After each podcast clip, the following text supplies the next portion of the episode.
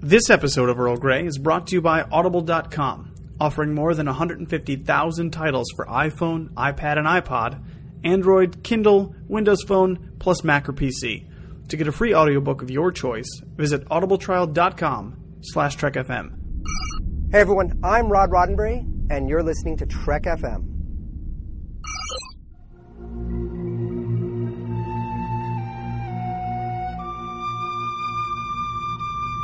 Tea Earl Grey, hot.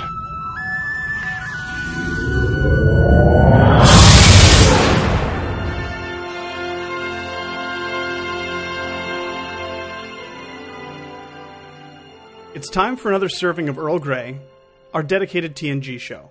I'm Daniel Proulx, sitting in the center chair this week.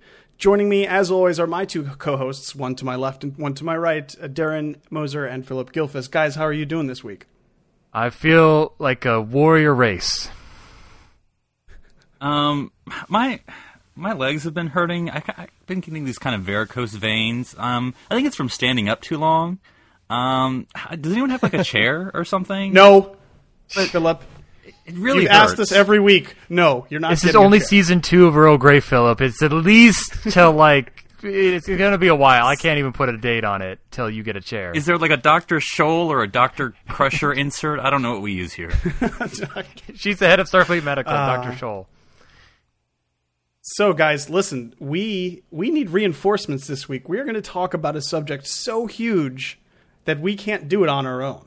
Uh, so, I've I've I've brought the ship into orbit here around Deep Space Nine, and we are joined tonight by uh, the crew of the Orb. We have Matthew Rushing and Christopher Jones. Guys, welcome to the Enterprise. Well, thank you for having us here. Yeah, thanks for having us. Yes. So, So we're going to what? talk about gorges. yeah, absolutely, absolutely. Uh, I'm just worried of. because you said a Beverly Crusher insert, and Matthew's here, and I don't know if that's going to derail the whole conversation or not. Not gonna, not gonna lie, uh, it's my favorite insert.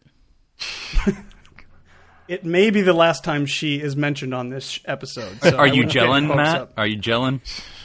Oh, I'm gelling. So, what topic could require two crews to talk about?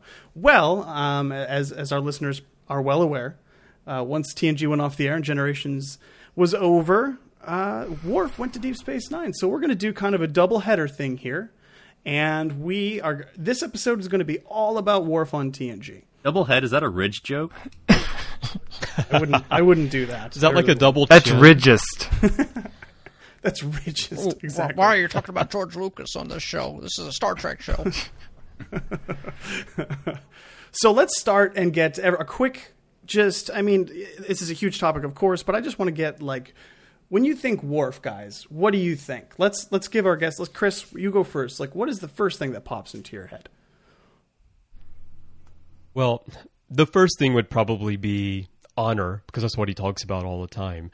But beyond that, it's a character who is searching for his identity pretty much the whole time we see him, even though he's the longest running character.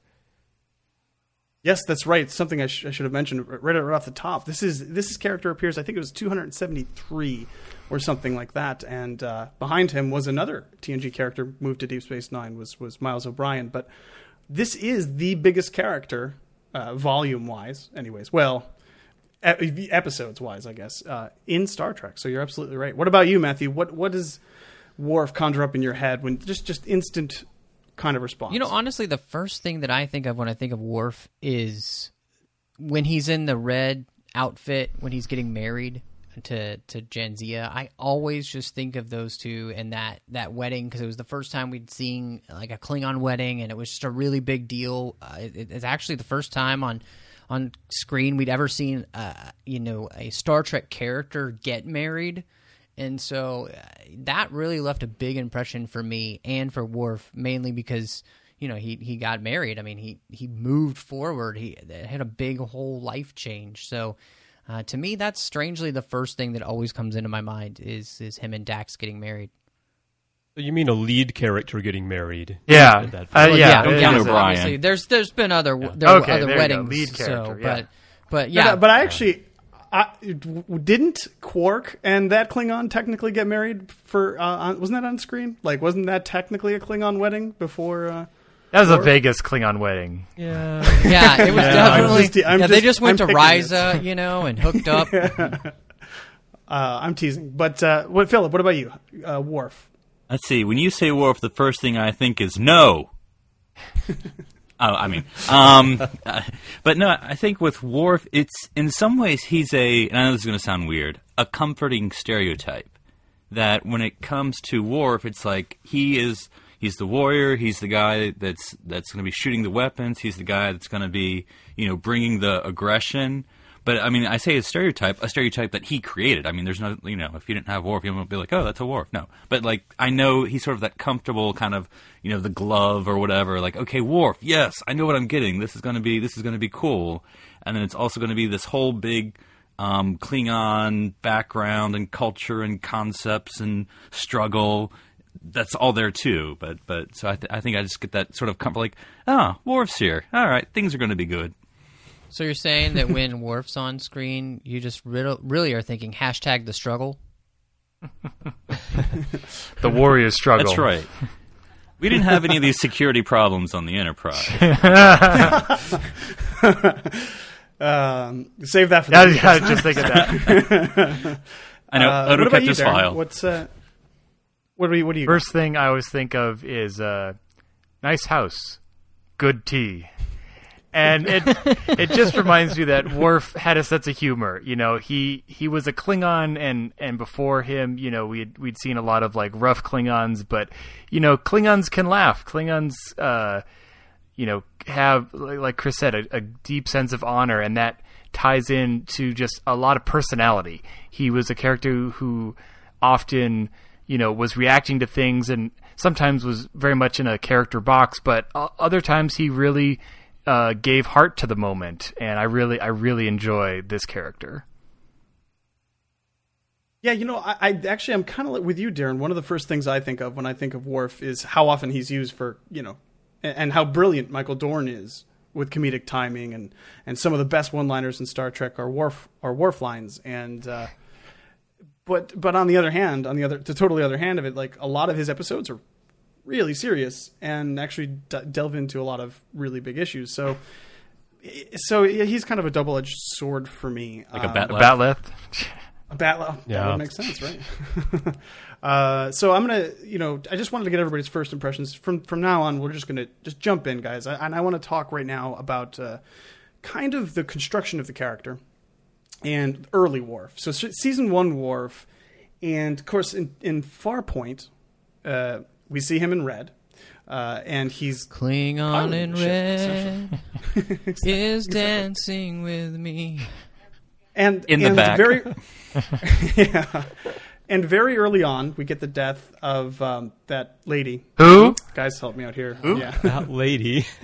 You know, um, Yar. Yar. Yeah, thank you, that's thank the one. Uh, so I was going to say Guinan. Okay, I didn't know who. and I, I actually think this the, a lot of people maybe not think of it as much as I do or maybe they do and we just don't talk about it a lot but Yar dying is the catalyst for Warp Worf becoming this insanely popular insanely important character because beforehand I mean he was around occasionally and had something to say but how different would would Star Trek have been, all of Star Trek, if if we kept Tasha on? What would have happened to Worf?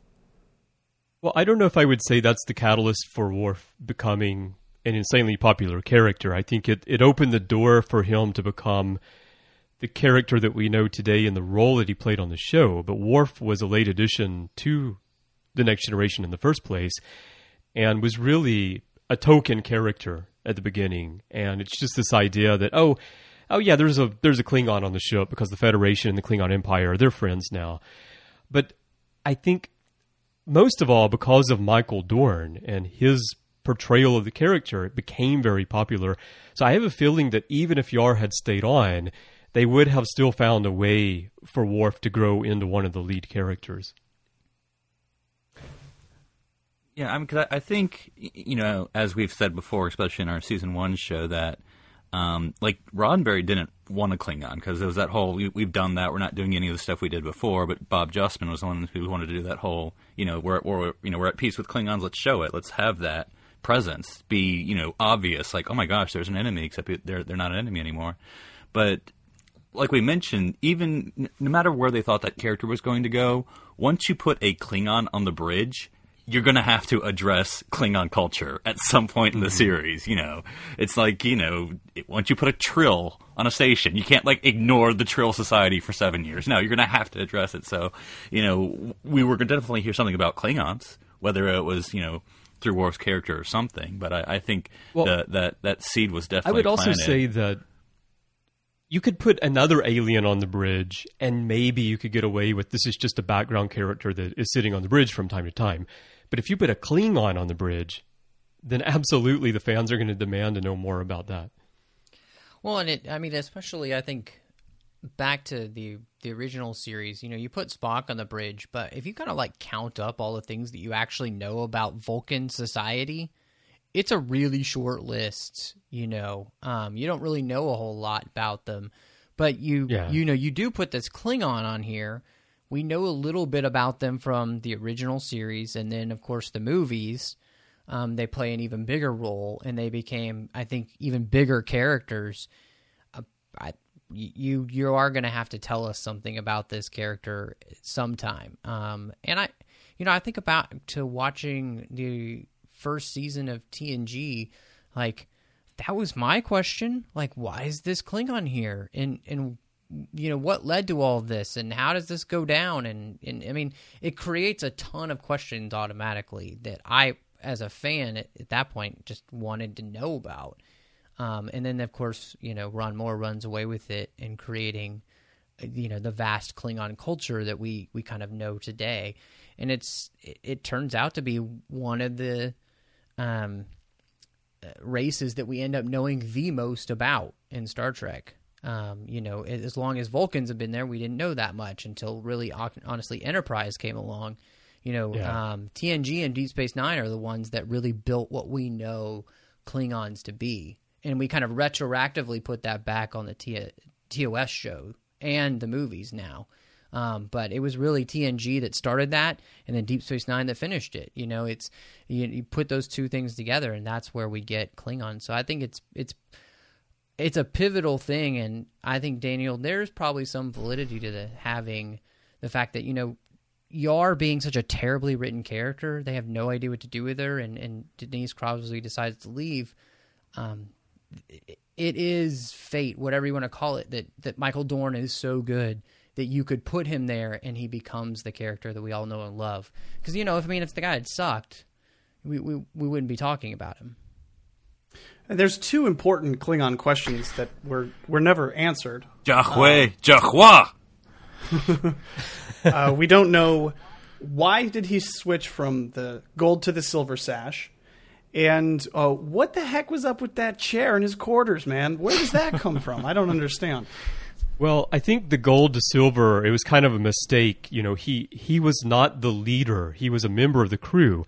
As we know from the original Battlestar Galactica, only the leader got to be a gold Cylon, and the other Cylons were silver, so he was forced to switch to the silver sash. Picard was just not going to have that gold on him. Uh, I think it's happened. Chris has been on so many podcasts; he's starting to fracture.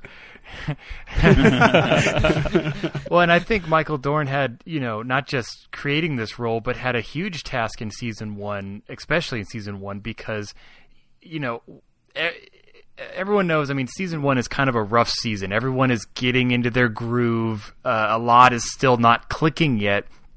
And I mean, it seems like every other line he's given in the beginning is, "Well, but Captain, I'm a Klingon warrior. I can't, I can't turn away from battle." And it's like, okay, there's got to be more to this character than than just this warrior aspect. So he's not only creating his season one character in this show called Star Trek, but also, you know, how am I, you know, reacting as this different race? And there's, you know, what history we, we have from the movies and you know TOS at that point. So yeah, definitely props to, to Michael Dorn for weathering that first season as well as the, as the other crew. And So it how took a while, I Klingons think- got their groove back? Yeah, don't let's not talk about Enterprise. Um, anyway. no, um, I, but I think like that was sort of the subtlety though, because I think with the first season, when you look at Heart of Glory um, episode, it's like okay, we're going to do our Klingon episode, and okay, that's an, you know, with with Vaughn Armstrong, right? Because he's everywhere um, as the Klingon. But it was sort of like, you know, Worf meets a Klingon, and Picard and Riker are like. Do you think he'll stay loyal? I mean, like, really? I mean, that's kind of racist, honestly. um, but, uh, it, But but from the fan perspective, that's what fans are thinking.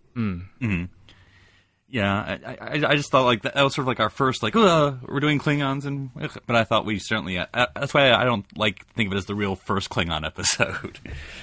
it's like the the And it- baby step.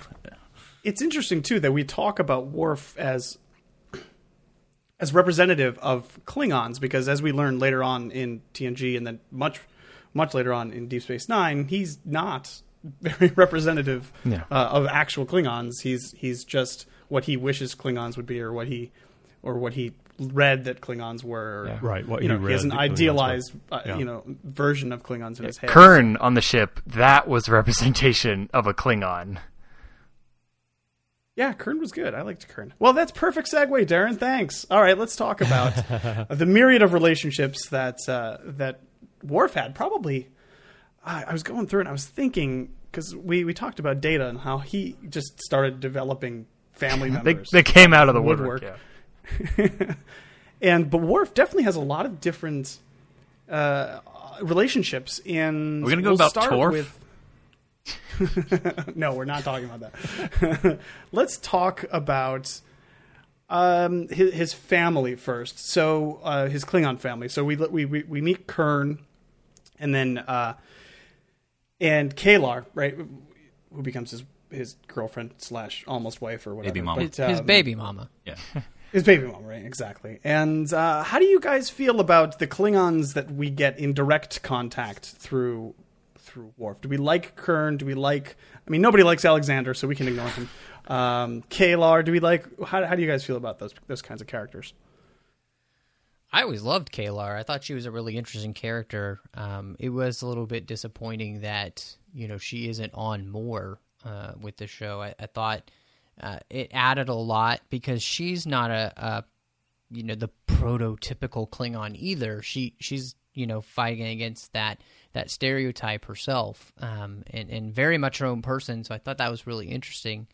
And yeah, I thought his brother was great addition as well, and and was interesting because he's also somebody that shows up later in Deep Space Nine too, and so it's a it's a character that has a long uh, lifespan, and um, you know, I, unfortunately or fortunately, whatever you know, K'Ehleyr gives us uh, Alexander, and they just don't know what to do with that character either. You know, um, I don't know why on TNG they kept creating children because they didn't know how to write children at all. Wesley shouldn't have been there. Uh, you know, apparently they have no idea what to do with Alexander once he's there. You know, um, children are just a nuisance on on TNG. Um, so it's just very funny that they were like, let's give Worf a son. Oh wait, and Jeremy Aster too, but we'll never see him again. You know, like it, it's just it, it is really. You know funny. who was really, really jealous of Alexander was Jeremy. and actually, Alexander was also jealous of Jeremy because Jeremy got to actually bond with Worf. And Alexander, you know, if he dropped by, it was kind of an inconvenience for Worf. Well, now, now, dating Troi. Go away. after what, what, what Matthew just said, Chris, I, I'm I'm starting to visualize when y'all started your podcast. Did he sit you down and say, "Chris, I'm not a family man, yet they've given me a show with children on board, and it's your job to make sure." No, See, I think you actually, remember our you know, show has has Nog and Jake and Yeah. those kids are great. No, it's a case where so like many Deep Space 9 fans, I was not a big fan of Jake going into it, but after doing 75 whatever episodes of The Orb with Matthew, I've come to appreciate Jake a lot more because of Matthew. I think it's a it's a situation where is it appropriate for children to be in the setting of the show and then what do the writers do with them? and to have children on a show, you have to be telling a story where you're you're really they have to be able to grow up, right? You have to be able to evolve that, and because the nature of the next generation is an episodic style of writing where the primary focus isn't on the characters, it's about where they're going in the situation that they find themselves in on this planet, and then you tell another story the next week. It's hard to develop children in that situation unless it's Wesley who is there and he like automatically is there to help the crew get out of situations from the beginning. Well, I think uh, Jake Sisko really reached his full potential in Char's fan fiction of going off on the USS Voyager. But Oh gosh. but no, but Yeah. yeah. but speaking of, you know, again to to talk also about Kurn and his relationship, I mean, we saw him, all, and we'll we'll talk about it later on his DS9 appearances because he shows up. Uh, family just keeps showing up for Worf, but uh, I I can't ever not think of Kurn. And think of our first podcast we ever did, Bird of Prey Selfies, where I apparently did not know anything about Kurn, and I was like, boy, wouldn't it have been great if they had done the same exchange program with a Klingon later. And it wasn't until like months later where I'm watching this episode, I'm like, dang it, that's exactly what they did. I'm supposed to have watched this show. Shoot, now people are gonna realize, dang, I'm just a, I'm a closet Trekkie. No, But You know, I, I will say about Kurn that I think that it was important to establish that Worf has a brother who actually is on Kronos, who is within the normal Klingon system, because you don't want to portray Worf as being a complete outsider. Like, if Worf is a Klingon who grew up in Ukraine and reads books about Klingons and has no connection to the Klingon Empire at all anymore over the entire course of his run on Star Trek, that's not very interesting. He's he's not a Klingon. He's completely an outsider. But when he when you establish that he still has family and has connections within the Empire, then you can do a lot more with his story and you can develop his character. So, like, I don't know if I'm a huge fan of Kurn. Like, if, if you're asking me to name Klingons who I think are great Klingons, I don't know that I'm going to go to Kurn and put him on the list. But the role he plays within giving them the ability to develop Worf's character, I think, was really important.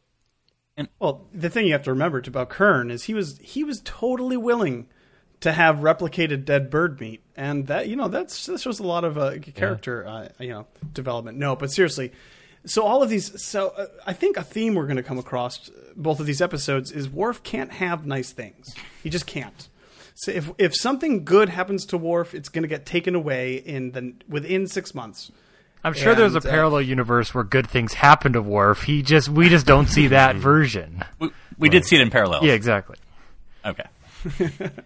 kind of kind of but even in parallels even in parallels when he wins first place at this ch- at this championship it gets first then he's like oh i won third place and then he gets oh uh, i guess i helped or what is it what is the uh, the award you get for participation Par- participation award And then he ends up going into the get uh, into the reality where he doesn't get a birthday cake. I don't want to live that in that universe. I want the birthday cake. Um, but like you know, Matthew kind of said at the beginning. But when you're talking about repeating themes with Worf, I think what you're saying, Daniel, is the struggle. I mean. He, his struggle with his son that never works out because like on Deep Space Nine, Alexander's like slipping on banana peels or something. Um, you have K'Ehleyr, right? That doesn't work out. You have um, Kurn, that doesn't work out by the end of it. You know, because he's like, oh, I want to be with them, and then by the and then that messes up. Um, you know, the whole Klingon identity throughout TNG and DS9 too, but throughout TNG, like I want to be part of the world. Oh, I got kicked out. Oh, I'm back in, but now I'm back. You know, and then that doesn't work out. You know, his real parents, which we'll talk about. I mean, that that does work out for the most part. But I mean, you know, like he said, anything he gets just doesn't last. He, he's never happy. Maybe which maybe that's what he likes. that doesn't work out. well let's not forget Jadzia as well right? exactly. she doesn't work out either so She works, everything she works good in his out. life she falls just, apart Spoilers. She dies. well K'Ehleyr works out but spoilers he gets alexander on it so- And she dies as well. and, she, and she does. Uh, so yeah, let's move towards um, a- as we because in the beginning we're not really aware of what exactly his background is, but but as we learn more about it, you know this Romulan massacre and he's taken in by humans. Um, so it's I don't know if like maybe they were trying to do Spock but a little different, but it's very different. And he was raised by humans, and we meet them of course in family. And I know we've we've talked extensively about family before and how how great that episode is, and and even the Worf part, which a lot of people don't think about necessarily the first time they're thinking about family, is a really strong element of that episode, and uh, we all love it. Um, I wish we got to see a little bit more of it because those parents are really great people, and and it kind of makes sense why Worf is kind of the way he is. So, do you guys uh, also uh, appreciate the, his mom and his father? You know, I think I- I think it was one of those storylines where they they gave you just enough, um, but it it you did want more in in the story. Um, I think just Worf's background in general, you know, he has such kind of this um, superhero tragic background. You know, his parents are killed while he's young, and um, he's raised by uh, other people, and it's almost like he's the Superman of of. I was going to say, and the Trek power from the Earth sun. exactly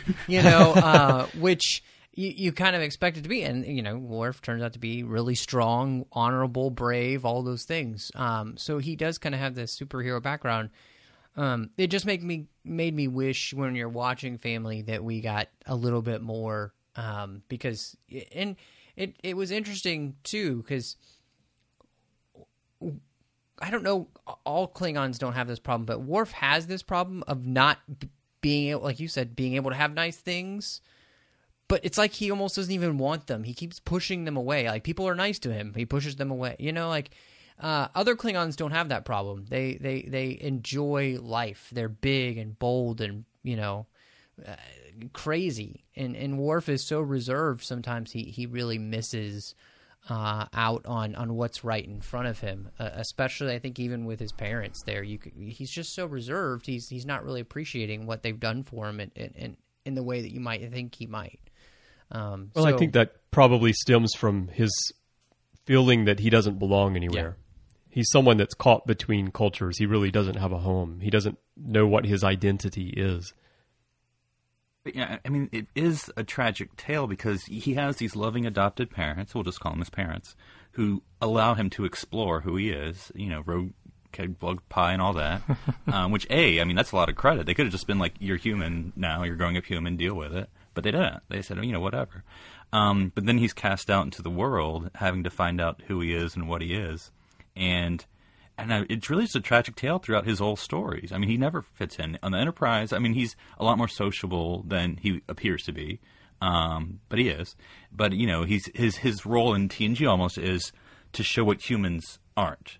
Like this isn't. He's not human. Don't, don't mistake that Worf is human because he's not. He'll let the Romulan die. He has no problem with that.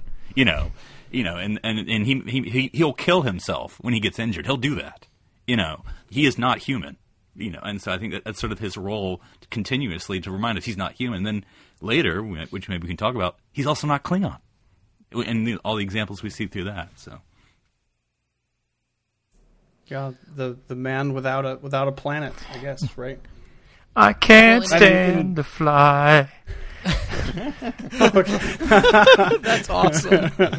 it is funny though, like because being him, he he's never okay with just being himself. I don't think until very much later on, you know, closer to the end of Deep Space Nine. It that's a it takes a very very long time, I think, for Worf to to find to be okay the fact that he's not completely Klingon, he's not completely human, he's somewhere in between. He and it, like you said, somebody said earlier, in some ways he is a little bit like Spock. Like he has to find his own medium because he isn't. He's a mixture of two different types of of, of beings, and uh, that, I think that's a really interesting thing. You know, with with Worf, and he. I, I think a lot of people like Worf because they feel like they can relate in some way to him because we all kind of feel like that sometimes. Um, and some people grow up feeling more like that than others. And um, learning to be okay with yourself is is an interesting storyline. And I think that is really a through line throughout Worf's whole, um, you know, two hundred and some odd episode run on Star Trek is trying to learn to be okay with who you are, even if it's not like everybody else. what would that Worf Blu-ray series look like? How long would that be? The fan, the fan collective. it would be pretty long, I bet. Yeah.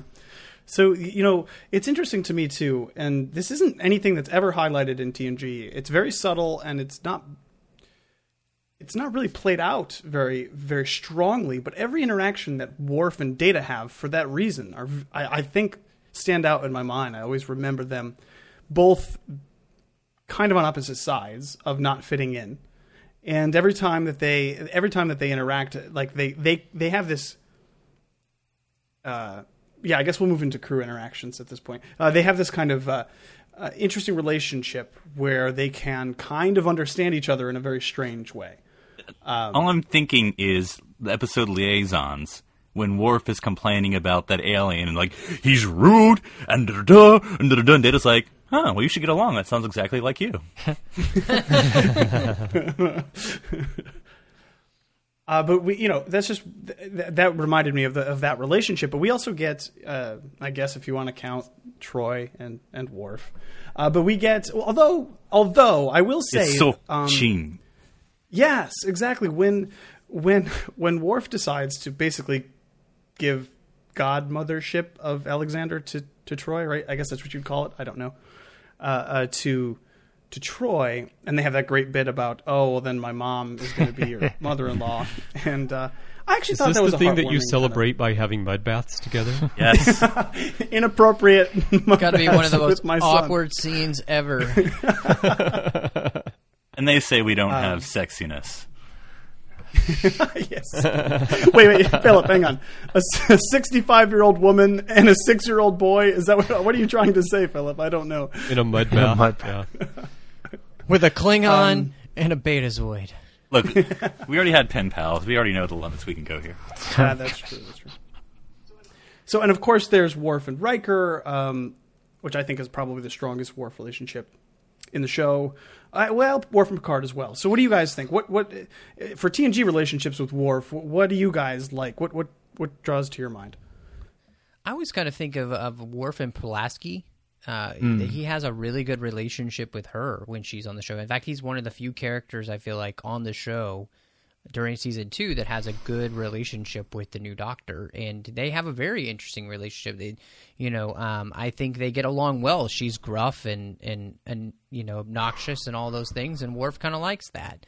Uh, and she treats him, I think, with respect and um, just like the man he wants to be treated as. And they for some reason there's a chemistry there with those two characters. And he does there's to me there's no other chemistry with any other character on the show and her. But her and Worf I always think that those two you know there's there's a real bond there which is a very interesting thing.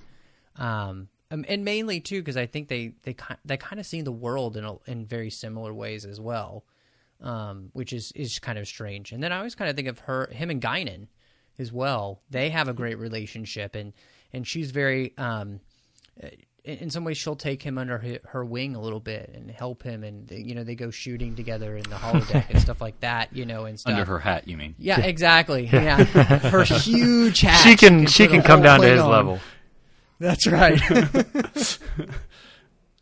Well, you know, Matthew, you're forgetting. Uh, I think Kyle Riker also had a relationship with Ah. Pulaski. Speaking of sexiness, so um, Oh God.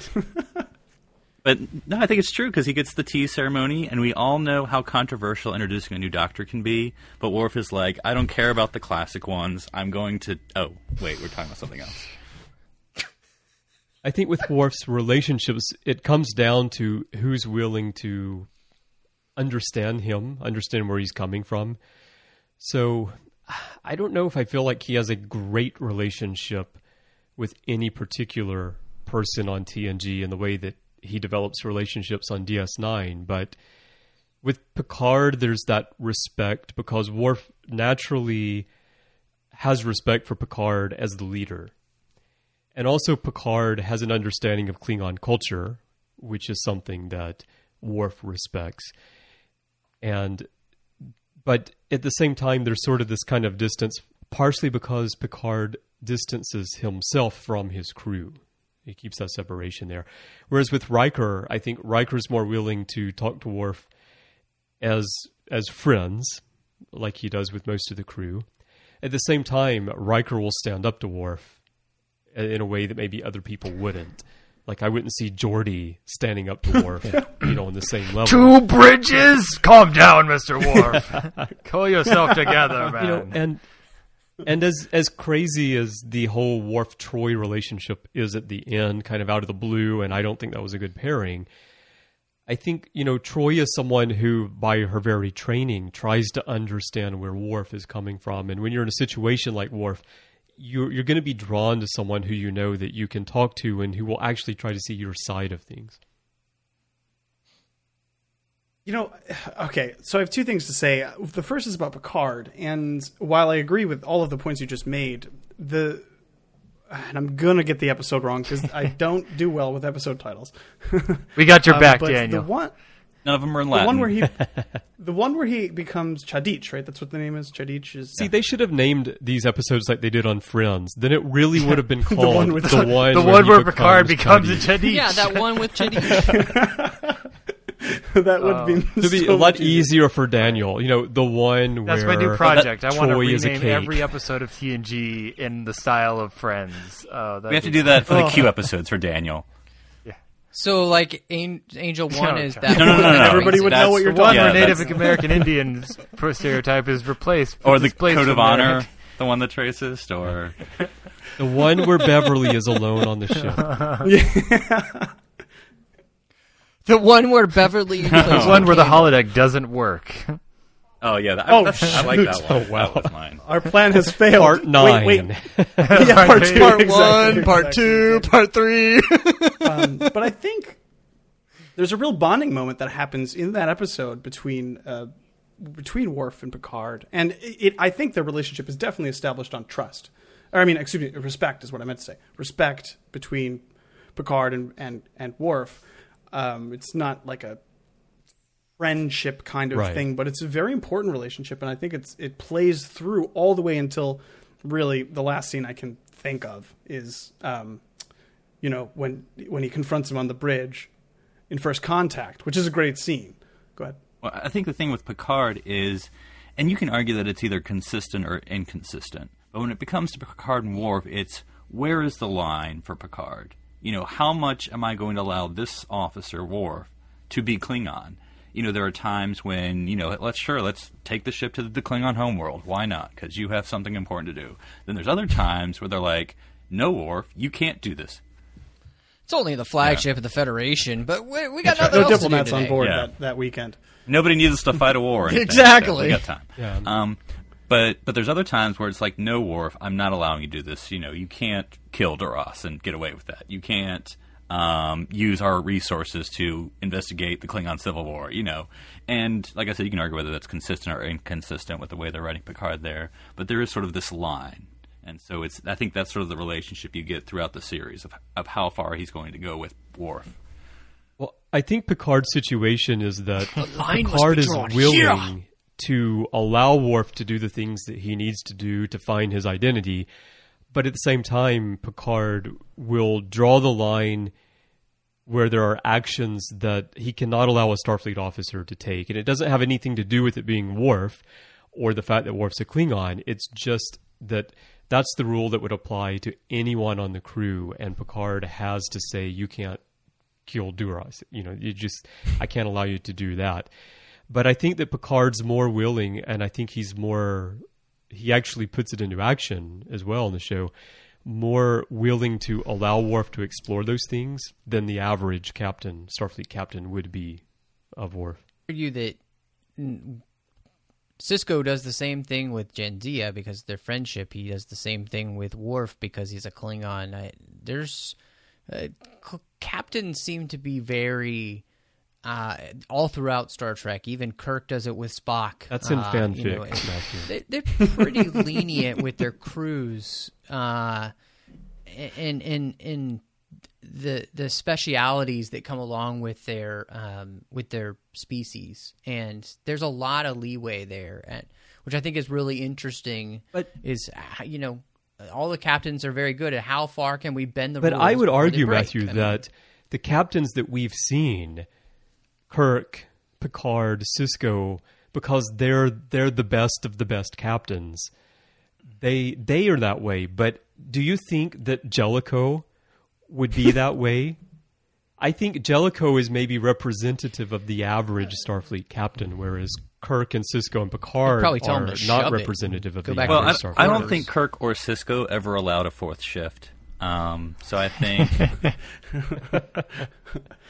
That's an interesting question, though, but, but because it goes to the kind of it goes to exploring new civilizations. I mean, it's not it doesn't necessarily have to be going out and finding a brand new planet, but it's actually exploring the, this culture through the one person you have on the ship that can do that. Mm-hmm. And so it's almost like it, it does seem kind of ridiculous when you're watching the episode. Hey, why can they just take the ship and go wherever they want? But if they're you know if they're going to learn something, maybe maybe that's actually kind of part of what Starfleet's all about, really. Well, and it's funny because that makes more sense than like them ferrying diplomats around every five seconds. You know that they, you know, these things would come up like in the Klingon Empire, and and who who would you want there?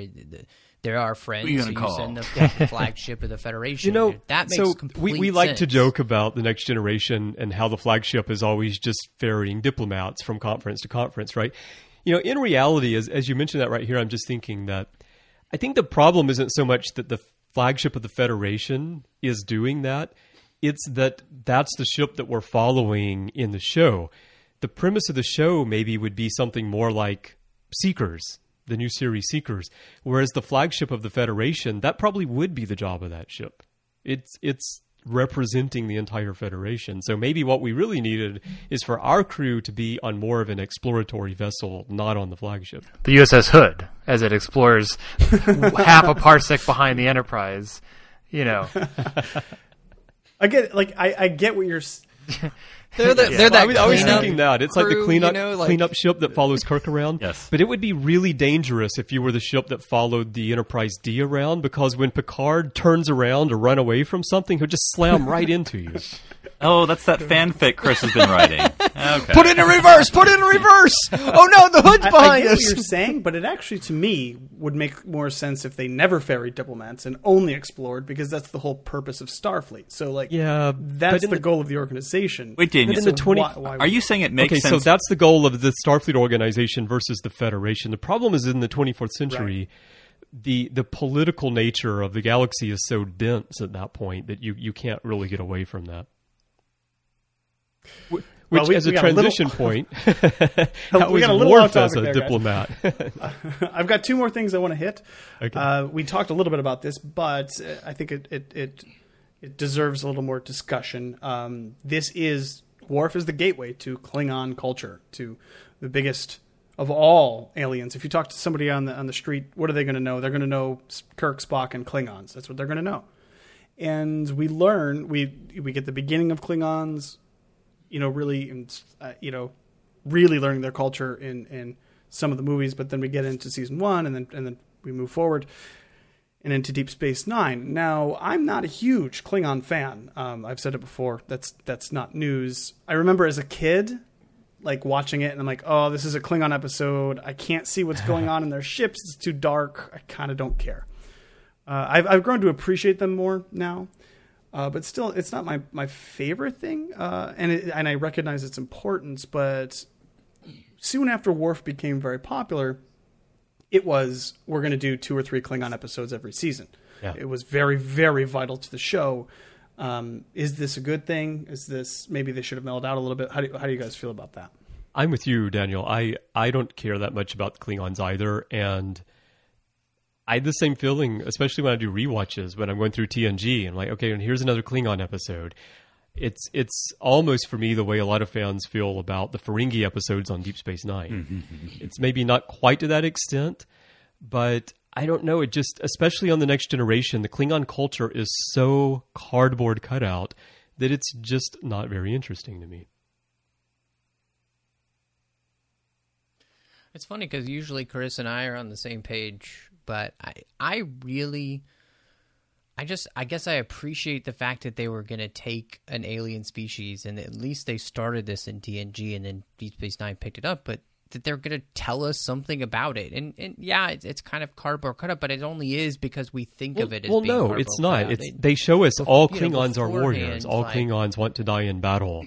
All Well, Klingons drink uh, blood uh, wine. Yeah, I, I get that, but you know, all Vulcans are logical, and But they didn't make any effort to flesh and, out the I mean, Vulcan that's a- culture like a- they were sub- trying to flesh, flesh out the right. I, culture. I no, I understand, but I'm I'm my point though is is that um they at least started so that we could move forward. Then you know it, they, they had to start somewhere, and you know R- Ronald D. Moore himself mm-hmm. was was frustrated with himself for creating this culture and, and changed a lot of it once he got to Deep Space Nine, and, and did a lot to to to kind of fix some of the mm-hmm. mistakes he thought he made.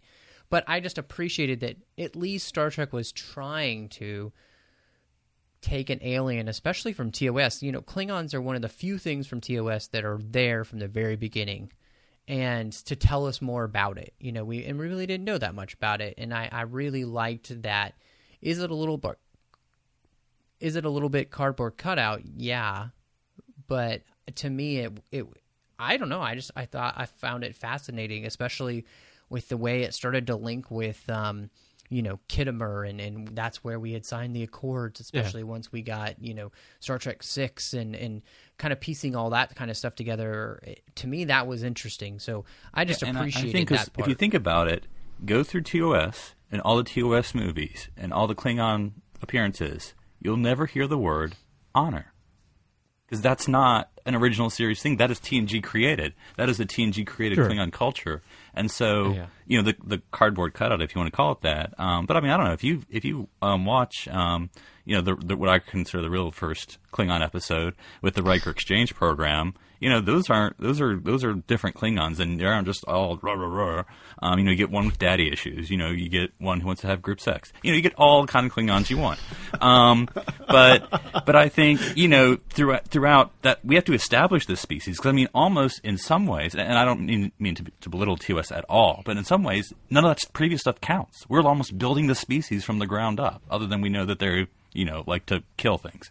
So we get that, and then the, establishing their political system, the Klingon High Council, blah blah blah blah blah. So three seasons later, we've established all that. Now we have to get into mm-hmm. the the, but the, but I guess it's that's all the difference between being on a starship and then in another series not being in a starship. We only see people who are on ships. And those are only going to be your warrior classes. And so when you get more planet side, then that's when you have the opportunity to Yeah. explore more. I think that's the big thing is really because especially on TNG, we're only seeing a small segment of the population that we're going to deal with. So we're going to deal with the political class and the Yeah. warrior class Well- because they're on the ships, and and so That's like that- saying that- we only see a certain kind of star- me, Starfleet. Yeah, that's because we're on the. Starship Enterprise. Right. No, I, I agree. I agree. That's how Yeah, it played exactly. out. Uh, it's just for me. The, the question was Daniel explained how he felt when he, when a Klingon episode comes along, and it, it the writers could have explored it more. You know, they have a blank piece of paper in front of them when they write a story. They could have written stories that took us to those areas of the society a little bit more and built upon that. But We did see a Klingon scientist. yeah, it, it feels like In Beverly's me, Dr. Quinn The reason. I feel this way when the episodes come along is it's kind of like you know what you're going to get when the Klingon episode comes on, and so if you're not really a big fan of Klingons, then those episodes don't necessarily grab you. Well, with the Thing that's in the frequency, with the frequency that the episodes were coming up in, in next gen, I would o- almost not be surprised if if there had been a movie after Nemesis, if it was the Klingon movie. It's like you know who we haven't talked more about, Klingons. And let's let's uh, let's dedicate a feature. You know, then they finally don't have to write in why Worf is there. It's why is everyone else there? Well, we, we've already pitched the spin-off series where it's So- those wacky Klingons with Worf and Alexander that and Kalar. scene, that scene would be Picard saying, "Worf, what the hell are all these Klingons doing on the Oh, I, I actually I saw it the opposite way in my head. Where Are they falling out like where- tribbles on Picard while he's asking this? Someone close that hatch. Where where Pic- Picard is is talking to Worf and he's like, Worf, what the hell are we Yeah. all doing here? right. I, I don't know. I don't have that page of the script, Captain. All right. Well, this this moves us to our final topic. Let's let's get into it because I know we all kind of want to discuss this, um, and we might we might all have you know uh, very different opinions about this. But of course, after TNG, uh, we got Generations immediately after, so it does, it's kind of part of TNG. It doesn't really count as anything really extended beyond it. And like I said, Worf doesn't get he doesn't get to keep nice things. So he gets a chair and it gets immediately destroyed. That's that's just how his his luck works. You he think that promoted. was Troi trying to get back at him after their relationship ended. I've she, never heard she this went to such extremes. She was willing to destroy the entire ship to make sure he did not have a chair. That's funny. I've never heard. I that theory. too could never say goodbye. Yeah, boom. so we get we get generations. Of course, he's still on the Enterprise. We get first contact, and I think we all can agree, uh, uh, you know, fairly straightforward that it makes sense for him to show up on the Defiant, tough little ship, right? Uh, it's a great it's a great scene. It's a fantastic scene, and Don't know how to fire torpedoes. Well, I, just off screen, you had the Bozeman 2A, you know. yeah, that's right. Uh, and then, okay, so let's talk about Worf's appearances in Insurrection and, and in Nemesis, but probably mostly Insurrection we'll spend our time on. Um, as we were talking about before the, the show, Picard literally dismisses Worf in the middle of his explanation of why he would happen to be around the Briar Patch or, or whatever, and and I feel like I think that was I don't know I don't, I've never done extensive research on this, and maybe one of you has.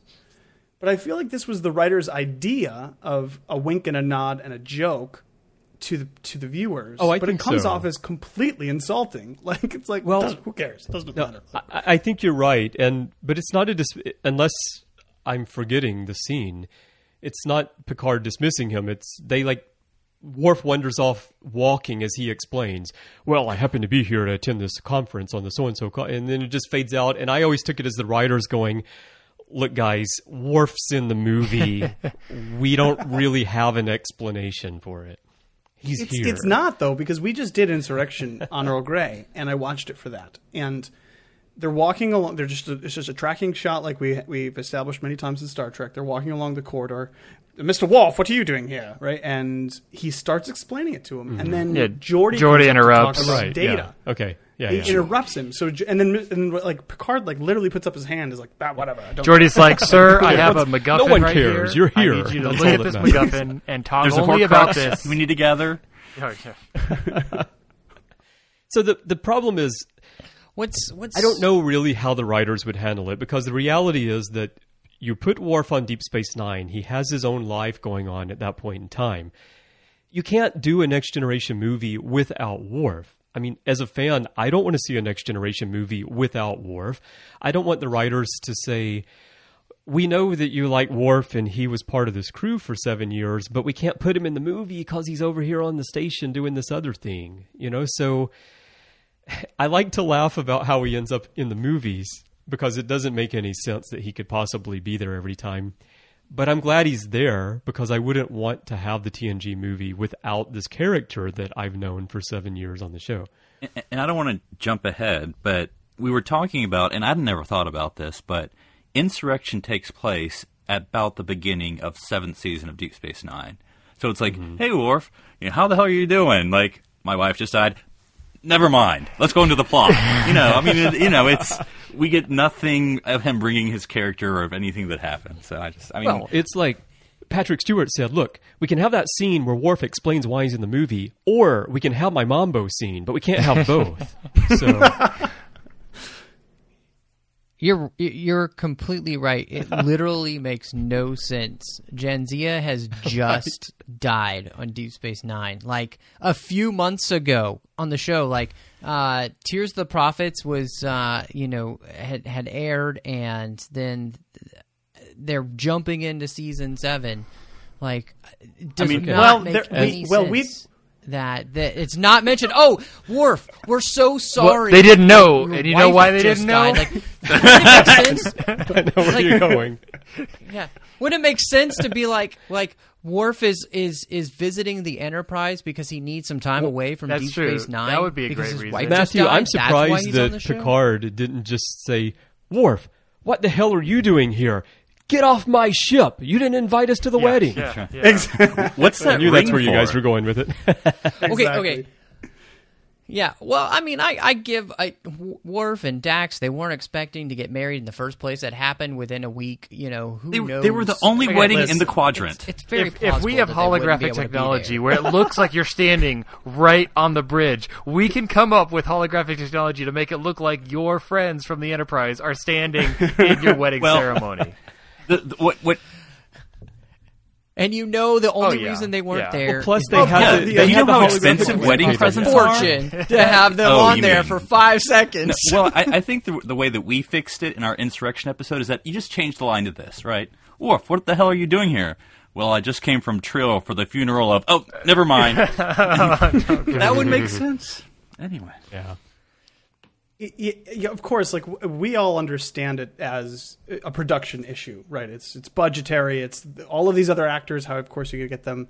What's interesting to me, like what I like to think about, is like if this episode were produced today, like a post Avengers kind of episode, where it's common for these actors. Like that's what I like to think of. Like, what if Star Trek was like the Avengers and they had all these crossovers and like Avengers uh, this is way kind of a tangent, but it's a very packed movie, but you get elements of every character. That's not a problem. And so why can't g- give Worf 30 seconds of screen time in that movie where he doesn't have a pimple? Like that's it. It's not hard to do.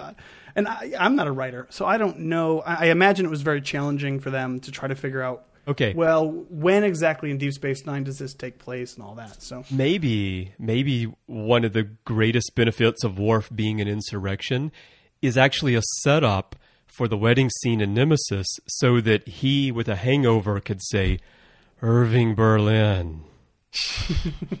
because without the whole sing along about the crew members and the composers, of course, in Insurrection that couldn't have happened. It would you would have no payoff. Well, and I mean, while we all we've all established that we are fine with how inter- Worf was introduced in in a first contact, I want to know is why couldn't like Miles have been on the Defiant at that moment? I mean, it would have been so easy and so plot point to pull him in.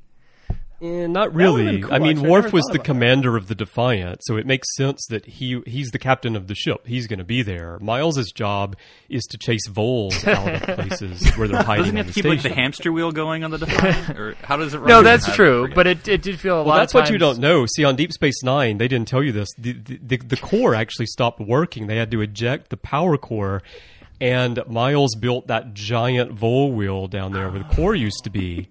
That's how they power the station. He's he's a miracle worker. He he truly is. No, and, and I understand. You know, it's it's not as as a high priority an actor, but it still would have been fun. You wouldn't even had to see him. You know, again, and, and tr- actually, that's true. They probably shouldn't have not put him in First Contact because, per Miles Must Suffer, he would have definitely been assimilated. Yeah, that's true. Yeah. all right, Well, and it, it's it's funny that the two you know because in Nemesis, Worf is just back on the Same Enterprise, console, nothing has same happened, like job. Deep Space Nine didn't. Yeah, which which is which is very frustrating to me that that the TNG writers of the films continued to treat it as like this kind of like episodic thing, and they really weren't touching into what they had Yeah. already going on. It's like they were afraid I mean, to was touch it in on was Deep it like? Space Nine. did he at say all. something like, "I Um, got sick of being a diplomat" or something? I can't remember the line. Was it something like that? Yeah, it's, I think he says Yeah. something like it wasn't Yeah. for me or whatever. Uh, but you know, it, it's just the fact that though he would go for being the ambassador to Earth f- uh, from the Klingon Empire, you know, working with Martok, like w- why at that point wouldn't he maybe be, you know, uh, on a Klingon ship or something like that? It just I don't know. The logic of it really just breaks know, down I- pretty badly. Um, I don't mind that they don't sad. tie into things so much in the movies just because, again, they can't really. I mean, you're making the movies for everyone, for the general audience as well. At least you're hoping that the general audience is going to go and see these movies. So you can't get too inside baseball on that with what's going on on the different TV series. So it's a TNG movie. The general public. The thing is, TNG has the biggest audience. That's the show that the most people watch. And so you'll have a lot of people going to that movie who know that Worf's a character on the next generation. And they don't know what happened on Deep Space Nine. And mm. so I, I, I think that for us, it would be awesome if they tied that in. But from the standpoint of the writers in the studio, I think it's the the best course of action is to do what they do, which is just he's here, and you don't need to know the fact that he was the ambassador, and now he's just back on the ship, just like he always used to be. Well, I And agree wholeheartedly, but I, uh, my final point is I just wanted to say we do see him as a diplomat in All Good Things. So it could kind of tie into that as well, uh, a little bit, I guess. Anyways, guys, we've been talking forever. and I don't want to leave us on a cliffhanger here, but uh, Will we see I Lieutenant suggest- Worf again? You mean Lieutenant I would Commander? suggest- that's right, Lieutenant Commander. Bum, bum, bum, bum, bum, Will he be able to bum, jump and bum, get that badge? bum, bum, No one ever bum. has. All right, guys, it's been great talking Worf, and I'm sure we'll do it again soon. Uh, but it's not the only thing we've been talking about here on Trek FM, so take a listen at what you may have missed on a lot of the other shows here on the network. Previously on Trek.fm, Standard Orbit. they they look at the original series episodes and they see thematically what it is that works and they pick that in order to explore like a different side of it. Earl Grey. No, do you guys seriously No. not know why they have red and green lights? No. Not all of us have read Ships of the Line. Okay, no, no, no, no. Wait, wait, times. is this a I'm ship of talking the ab- line? I'm only on like chapter No, one. no. I'm talking about like real ships today. Have you been on a ship, Darren? The Orb. Them being adversarial, I, I don't think necessarily was the only way they could have gone. Um, it makes for a great story, but it just made me wonder, just an impossible universe, what would have happened. I think it's important, though, that she, as the religious leader, is not sold on the idea that this outsider is their emissary. To the journey! Endgame cannot make my list. I I, uh, I don't have as much hatred for Endgame as you or apparently everybody else does. Oh, I've, not that I'm bitter or anything, no. Warp 5.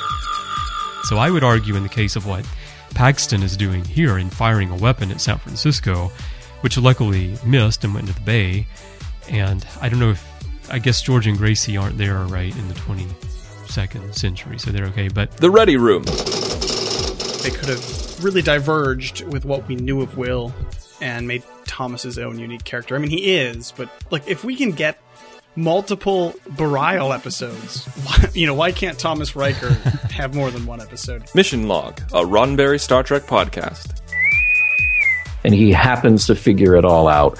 Yeah, Uh, that, that's enough to drive an audience. We no, Sure, we need to get good. Wil Wheaton on the show because I will defend Wesley in this episode against the guy who played Wesley. okay. Commentary Trek Stars. There was an interview, I think, with with JJ where they were talking to him, and he was saying that you know, oh my my dad was friends with Nicholas Meyer back in the day. I remember going to Meyer's house when I was a kid. And he saw he had a whole bunch of really cool things in his house, and I thought I would like to break some of these. Literary Treks. But I do like I want to see cover. Spock with a perm. Oh gosh. Well, I think I've got a Photoshop project in my future with this cover right here. Melodic Treks. It's like, oh, this Wow. happened. Oh, oh, this is so good. it was. No it was joke, just that is how amazing. she uh, reacts. And that's what else is happening on Trek.fm. Please support our sponsor, Audible.com, who helps us bring Earl Grey to you each week. Audible is a great way for you to read all of the books you've always wanted to read, but never thought you'd have time for. Audible is the premier source for audiobooks with more than 150,000 titles to choose from, and new titles coming every week. From classics to current bestsellers, and even some of the most famous Star Trek books like Prime Directive, Federation, and Spock's World, Audible has something for everyone. As a Trek FM listener, you can get a free audiobook of your choice, along with a 30 day trial to see just how great Audible is. So give it a try today. Catch up on all those classic Star Trek books you've yet to read, and that latest novel from your favorite author as well. Just go to audibletrial.com slash trekfm and sign up today. Again, that's audibletrial.com slash trekfm, and we thank Audible for supporting Earl Grey and all of Trek FM. And lastly, there's one more way you can directly help us keep Earl Grey coming to you each week, and that is through becoming a patron of Trek FM.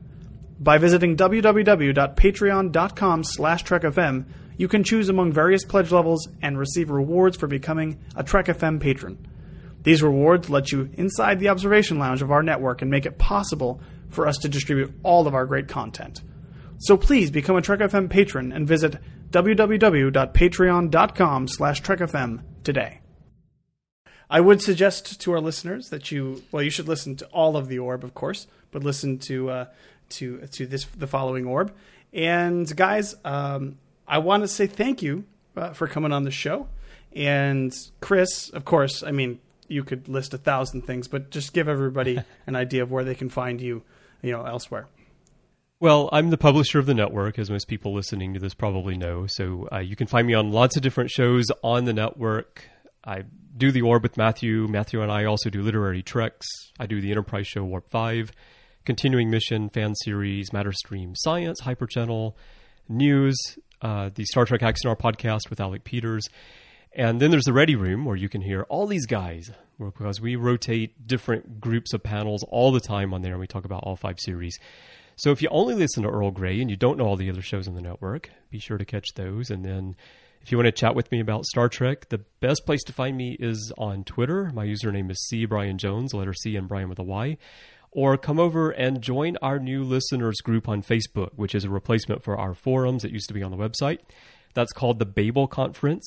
Just type the Babel Conference, B A B E L, into the search bar in Facebook or go to our website and click discussion, and that'll take you over there. It is a closed group, so you need to click join, and uh, then I will let you into the group. And I hang around there a good bit as well. So if you want to talk in more than 140 characters, you can find me over there. Excellent. What about you, Matthew? Well, uh, Chris already listed where you can find me and the shows on the network, but uh, you can find me on Twitter at mattrushing02. Uh, so just give me an at reply, let me know when you're following me, and uh, of course, I'm very active as well on our uh, Babel conference on Facebook. So I hope you'll uh, come and join us there. All right, and Philip, remind the listeners where they can find you as well. Uh, they can find me on Twitter. On my handle is NC Public Servant. That's NC like no cover of a book to judge. Uh, and Darren, of course. Uh, Twitter again is the best for me. That's username Dr. Sci-Fi, D R S C I F I. And Twitter for me as well. Uh, you can find me at OneUpDan, and that is the number one, not the word. All right. Well, guys, it's been great talking Worf with uh, with our ho- with our fellow co-hosts from the Orb. Um, I'm and since we've done that, I'm actually going to head to Deep Space Nine and go to the Promenade and see uh, see what's going on at Quark's. So uh, I should hope to catch you guys there. Engage. Make it so. Live long and prosper. Fire.